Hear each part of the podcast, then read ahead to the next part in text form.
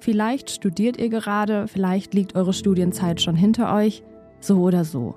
Denkt euch mal für einen kurzen Moment in eure Hörsäle und stellt euch diejenigen vor, die da im Audimax vor euch stehen.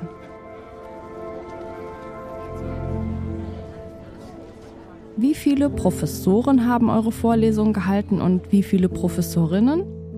Sehr wahrscheinlich nicht gleich viele und das hat einen guten Grund. Denn in Deutschland sind nur ungefähr 37 Prozent aller Professorinnen weiblich und noch größer ist der Unterschied in MINT-Fächern, also Mathe, Informatik, Naturwissenschaften und Technik. Da lehren und forschen nur 20 Prozent Frauen. Nur jede fünfte Professorin ist hier also weiblich. Das zeigen Zahlen des Statistischen Bundesamtes.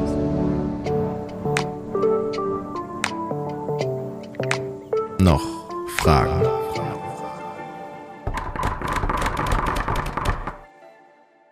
Warum ist das so?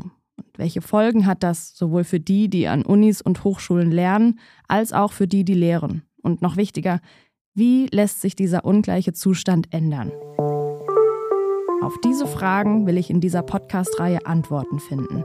Mich interessiert, wie es tatsächlich ist, Professorin zu sein und welche Hürden, aber auch welche Möglichkeiten der Job für Frauen mit sich bringt. Dafür spreche ich in den nächsten Folgen mit dreien, die es ganz sicher wissen müssen. Drei Professorinnen, die seit Jahren im Beruf arbeiten und die ihre ganz persönliche Geschichte mit uns teilen. Ich bin Anna und um Antworten auf meine Fragen zu finden, habe ich mir passende Unterstützung geholt und zwar von der Hochschule für angewandte Wissenschaften München, der HM und den Professorinnen, die dort arbeiten. Wir sollten das machen, was uns Freude macht, wenn es um unser Berufsleben geht und um unsere Karriereplanung. Und auf dieser Postkarte steht, der schlimmste Fehler von Frauen ist ihr Mangel an Größenwahn. Ähm, das ist natürlich äh, wirklich übertrieben und das sollte man auch niemandem raten, größenwahnsinnig zu werden. Aber man muss sich trauen. Und dann kann ich einfach nur sagen, machen. Traut euch, Mut tut gut.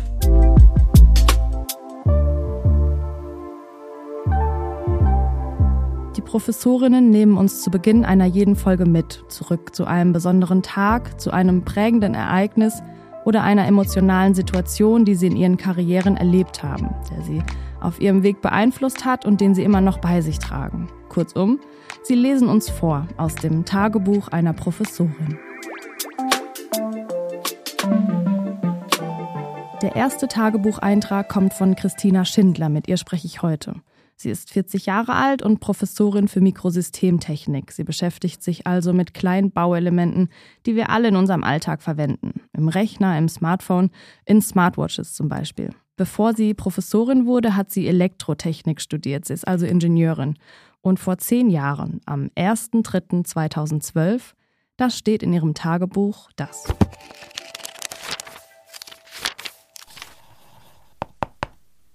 Liebes Tagebuch, Heute hatte ich meinen ersten Tag als Professorin an der Hochschule München.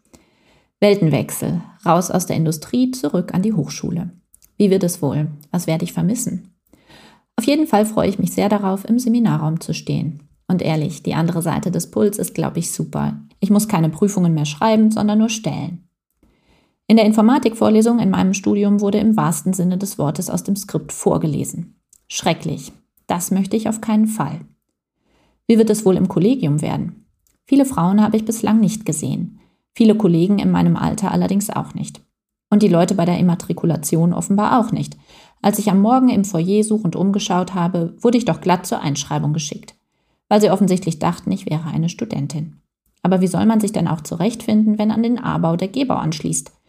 Mein nächstes Abenteuer erwartet mich morgen. Ich halte die erste Vorlesung. Vielleicht setze ich mich als Gag einfach in die letzte Reihe, bevor es losgeht.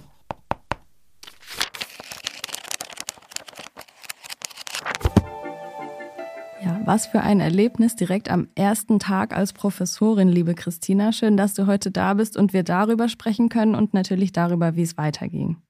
Ja, schön, dass ich da sein darf. Vielen Dank. Gerne. Du hast ja gerade vorgelesen, wie du am ersten Tag quasi ganz automatisch für eine Studentin gehalten wurdest, wahrscheinlich weil du verhältnismäßig jung warst. Du hast ja mit 30 die Professur begonnen und mutmaßlich auch deswegen, weil du eine Frau bist.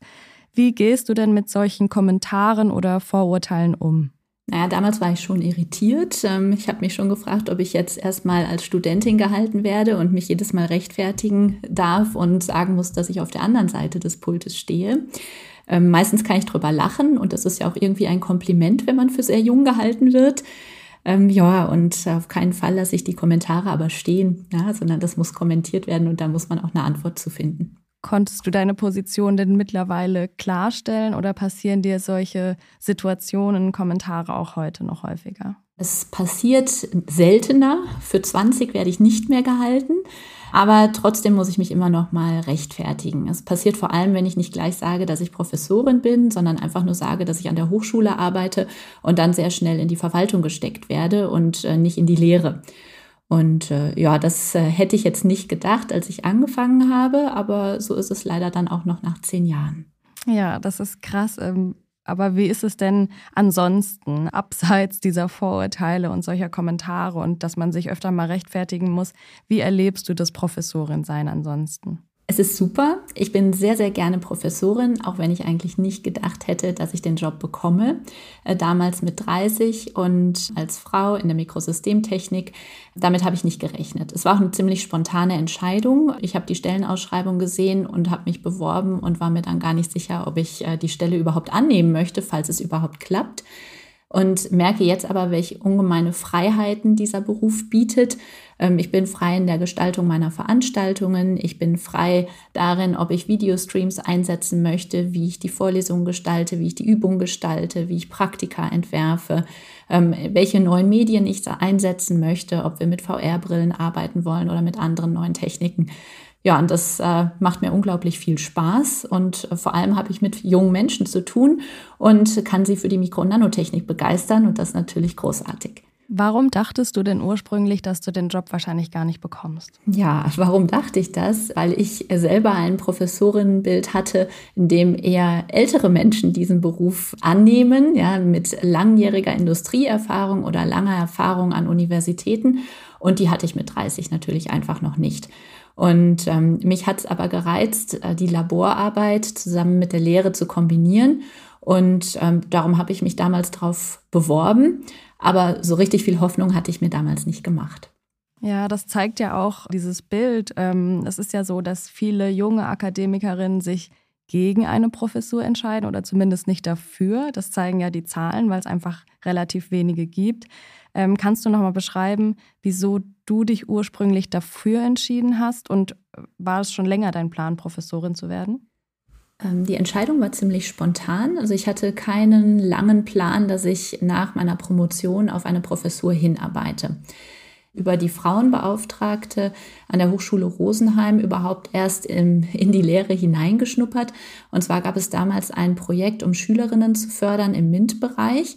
Ähm, hier wurden Mentorinnen aus der Industrie gesucht. Und äh, darüber habe ich in der Zeitung gelesen, habe mich für dieses Mentorinnenprogramm angemeldet als Mentorin und habe darüber die Frauenbeauftragte der Hochschule Rosenheim kennengelernt, die mich darauf aufmerksam gemacht hat, dass man auch Lehraufträge ja annehmen kann. Ja, und ähm, dann bin ich also an den Lehrauftrag gekommen und habe dabei festgestellt, dass mir die Lehre sehr viel Spaß macht und habe dann durch Zufall beim Zeitungslesen später die Stellenausschreibung für meine jetzige Stelle gesehen und äh, habe mich dann äh, darauf beworben, weil ich gerne mich verändern wollte war aber, als ich die Stelle dann angeboten bekommen habe, gar nicht so sicher, ob ich mich auf 37 Jahre festlegen möchte. Und musste dann tatsächlich nochmal in mich gehen, ob jetzt, wo das Ganze funktioniert hat, ich es tatsächlich wirklich möchte. Denn äh, wenn man ehrlich ist, es gibt wenige Beispiele dafür, dass jemand aus äh, der Professur wieder zurück in die Industrie wechselt. Aber man muss ganz klar sagen, wenn einem in diesem Beruf langweilig wird, dann ist man selber schuld. Also äh, man hat so viel Freiheiten und so viel Gestaltungsspielräume und kann ja auch forschen und Industrieprojekte machen, sodass ich also diesen Schritt niemals bereut habe. Also du bist motiviert für die nächsten 27 Jahre sind es ja dann noch? Absolut. Sehr schön. Du hast gerade erzählt, dass du an diesem Mentoring-Programm teilgenommen hast und das soll SchülerInnen für MINT-Fächer begeistern. Hast du so eine Motivation in der Schulzeit auch gebraucht oder war das schon immer eine Begeisterung bei dir? Ähm, Mathe und Physik haben mir schon immer Spaß gemacht und ich wurde dabei auch sehr stark von meinen Eltern unterstützt, äh, vor allem auch von meiner Mutter, die selber Ingenieurin ist. Ansonsten gab es ein Mentoring-Programm zu meiner Zeit noch nicht.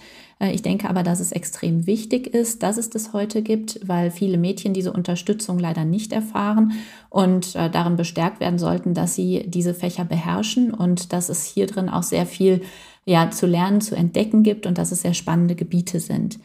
Leider sieht man auch in den Schulen, dass Mädchen hier durchaus unbewusst, gar nicht mit Absicht, ähm, anders behandelt werden als äh, die Jungen. Zum Beispiel bei Antwortzeiten, die ihnen gegeben werden, wenn es um Fragen in der Mathematik oder Physik geht. Hier ist die Erwartungshaltung einfach sowohl bei Lehrern als auch bei Lehrerinnen häufig so, dass äh, Fragen schneller weitergegeben werden, wenn Mädchen nicht antworten, wohingegen Jungen zum Beispiel längere Zeit zum Antworten gegeben wird. Das mit Sicherheit nicht mit Absicht, aber hier ist es etwas, worauf wir alle achten sollten und darum ist gerade das Mentoring auch auf Schulebene so wichtig, um äh, die Mädchen zu bestärken, in diesem Bereich zu bleiben. Gleichberechtigung, Selbstvertrauen von Mädchen ist hier einfach sehr wichtig, schon in der Schulzeit zu stärken. Wenn sie einmal an den Universitäten, an den Hochschulen sind, gilt es natürlich, sie bei der Stange zu halten und auch hier zu motivieren. Aber ich glaube, der viel wichtigere Schritt ist noch, dass sie überhaupt das Studium aufnehmen. Ja, gutes Stichwort Studium. Dein Interesse hatte ich ja auch zu einem technischen Studiengang geführt und ich habe mal nachgeschaut eine Statistik vom Statistischen Bundesamt, die zeigt, dass in ingenieurswissenschaftlichen Studiengängen knapp drei Viertel der Studierenden männlich sind. Wie war das bei dir? War das eine ähnliche Quote? Sie war noch krasser. Also in der Elektrotechnik zu meiner Zeit waren es 93 äh, Prozent Männer, nur 7 Prozent Frauen im Studiengang. Ja, krass. Und ähm, das ist eine durchaus beeindruckend geringe Zahl. Und wir durften das dann auch einmal bildlich wirklich sehen. Ähm, natürlich haben wir uns im Studiengang ziemlich schnell gefunden und haben auch viel zusammen gemacht und eine große Lerngruppe gehabt, sodass das also in der Lerngruppe an sich gar nicht so aufgefallen aufgefallen ist. Aber es gab mal eine Reportage, die gedreht wurde bei uns im Studiengang und äh, in einer der Grundlagenvorlesungen wurde dann darum gebeten, dass doch, äh, nachdem jetzt diese Vorlesung, an der bestimmt an dem Tag 250, 300 Leute auch teilgenommen haben, dass dann doch bitte die männlichen Studierenden den Hörsaal verlassen sollen, sodass man mal sieht, wie voll der Hörsaal ist, wenn nur noch die Studentinnen drin sitzen. Und in einem Hörsaal, in dem ja knapp 300, 350 Leute reinpassen, saßen dann an dem Tag weniger als zehn Frauen noch im Hörsaal. Und da ist uns erstmal bewusst geworden, wie wenige wir doch eigentlich sind. Auch wenn es so wenige sind, äh, muss ich ganz ehrlich sagen, dass ich da durchaus auch Vorteile durch hatte. Denn ähm, wenn man zum Beispiel als studentische Hilfskraft irgendwo angefangen hat oder auch in den Übungsgruppen, ist man natürlich äh, stärker im Gedächtnis geblieben und hat da auch durchaus Unterstützung erfahren. Von daher war es äh, zwar eine sehr geringe Zahl, aber ähm, wir haben da durchaus auch Vorteile von gehabt. Ja, immerhin konntest du dann aus diesem Nachteil einen Vorteil machen wenn wir mal ins Heute schauen, du bist ja jetzt Professorin und durch das, was du erlebt hast, also beispielsweise im Studium und auch immer noch erlebst, irgendwie sensibel für diesen Mangel an Diversität. Warum ist es denn so wichtig, dass sich in der Hochschullandschaft, in der Professorinnenlandschaft was ändert? Ja, ganz allgemein muss man sagen, ist es wichtig für unseren gesellschaftlichen Umgang miteinander, dass wir Gleichberechtigung auf jeder Ebene leben. Und es ist einfach wichtig, dass sich etwas ändert, weil wir insgesamt zufriedener und auch erfolgreicher sein können, wenn die Teams, egal ob es jetzt ums Studium geht oder später im Berufsleben oder auch in der Freizeit, wenn die Teams gemischt sind. Und dann äh, muss ich sagen, wenn ich jetzt direkt an die Hochschule schaue, ähm, haben Studentinnen oft dann doch noch andere Probleme als Studenten. So erschreckend das manchmal ist, ähm, erfahren sie dann doch noch nicht die gleiche Unterstützung von zu Hause, was ich leider immer wieder in der Sprechstunde auch erfahre. Und äh, da ist es sehr hilfreich, wenn es Professorinnen dann auch als Ansprechpartnerinnen gibt, die sich vielleicht stärker in die Situation hineindenken können oder aber auch denen einfach mehr Vertrauen entgegengebracht wird, weil man sie eher als äh, Vorbilder wahrnimmt.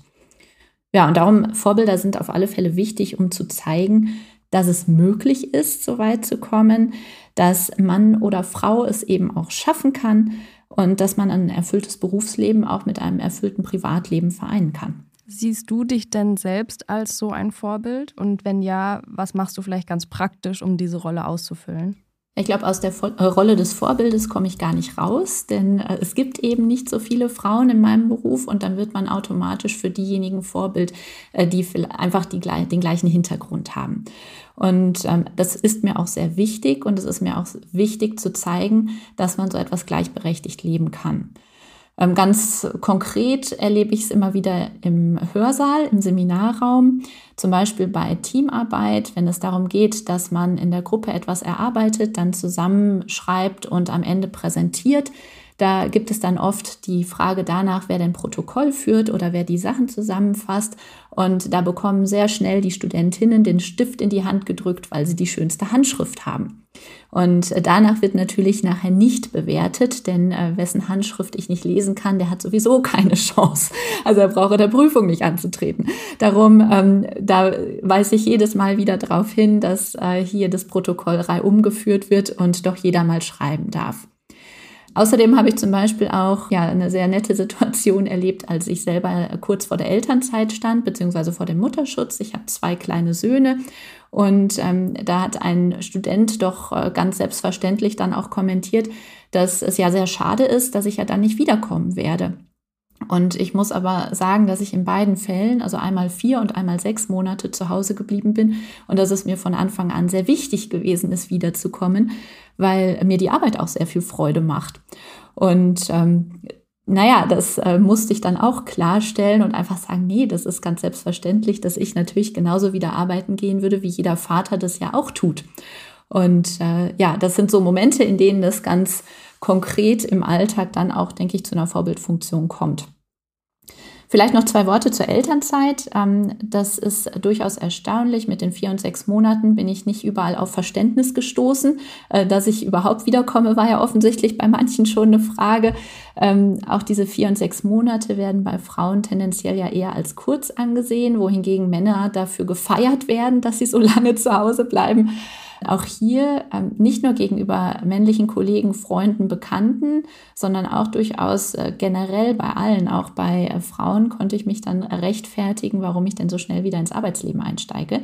Und äh, das war mir aber wichtig. Die Arbeit macht mir Freude, sie ist Teil von mir und deswegen war es auch selbstverständlich, dass ich von Anfang an zusammen mit meinem Mann daran arbeite, dass Berufsleben, Privatleben zusammenpasst und wir da alle zufrieden sind.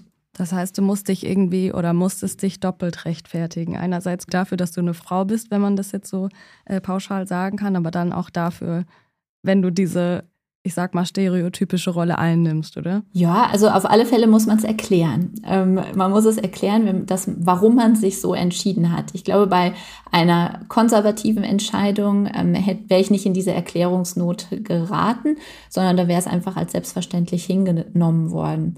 Darum ist es mir wichtig, dass ich da die Vorbildfunktion für meine Studentinnen einnehme, aber auch für die Studenten, damit sie erkennen, dass das selbstverständlich ist, dass sie ihre Freundinnen, Frauen in Zukunft dann vielleicht auch schnell wieder einsteigen.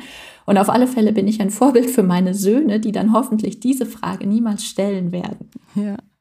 Einerseits, wenn ich das so höre, denke ich mir, ist es natürlich toll und wichtig, dass du dich verantwortlich fühlst und mit solchen Vorurteilen aufräumst, einfach weil du da bist und weil du aktiv dagegen vorgehst. Andererseits ärgert es mich auch immer so ein bisschen, dass du es überhaupt tun musst. Würdest du denn dir vielleicht auch was von deinen männlichen Kollegen wünschen? Was könnten die ändern? Ja, also im Großen und Ganzen muss ich sagen, bin ich in einem sehr netten Kollegium gelandet und bin da sehr glücklich. Äh, es gibt so kleine Punkte, da denke ich, können wir noch alle dran arbeiten. Das ist so die gendergerechte Sprache, ja, die äh, einfach noch nicht Alltag ist, äh, die noch nicht in allen E-Mails Einzug gefunden hat und ähm, wo ich dann schon manchmal auch denke, auch ja, wenn ich jetzt nur an meine Kolleginnen schreiben würde, indem ich äh, das kleine i verwende und meine Kollegen ausschließe, wie würden sie sich denn dann fühlen?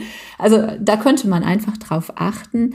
In Berufungskommissionen, denke ich, müssen wir das Thema wirklich sehr aktiv angehen, um zu sehen, dass äh, die Frauen, die sich auf die Stellen bewerben, wirklich die gleichen Chancen haben und auch ähm, ja, die gleichen Möglichkeiten haben, sich vorzustellen und ihre Ziele an der Hochschule darzustellen.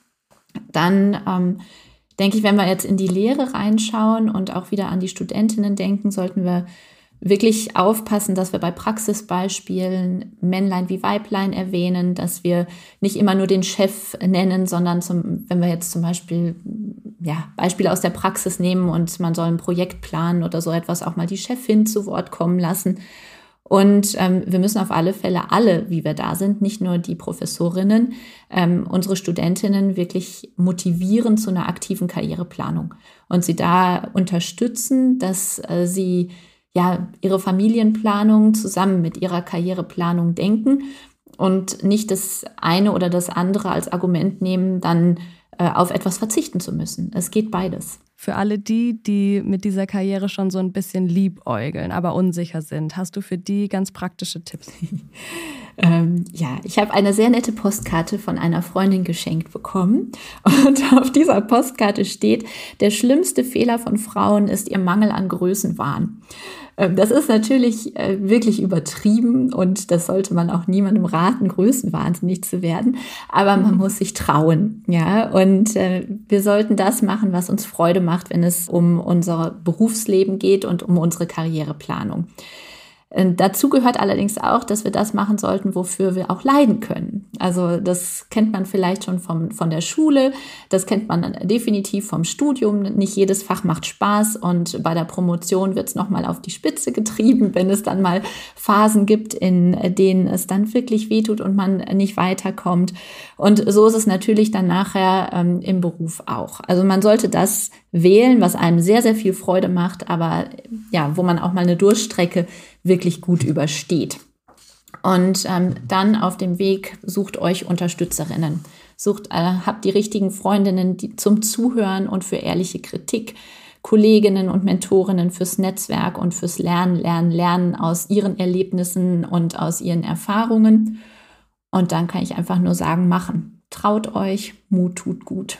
Sehr schön. Dann kann ich nur noch sagen, liebe Christina, danke fürs Gespräch. Sehr gerne. Christina kämpft als Professorin also auch heute noch ab und an mit Vorurteilen und begegnet ihnen mit Selbstvertrauen und Humor. Sie versucht diese Vorurteile abzubauen, indem sie schon Schülerinnen und Studentinnen ein anderes Bild vermittelt. Professorinnen an deutschen Hochschulen, das sollte normal sein. Auch und vor allem in MINT-Fächern und unter IngenieurInnen. Und dafür ist es gut, dass Profs wie Christina da sind als Vorbilder im Hörsaal. Sie schaffen vor allem eines, Sichtbarkeit, und die, die brauchen wir ganz dringend.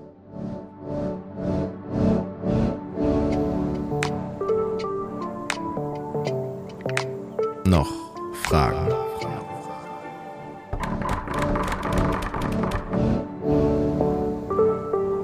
Das war die erste Folge dieser Reihe. Dieser Podcast wird präsentiert von der Hochschule für angewandte Wissenschaften in München, der HM.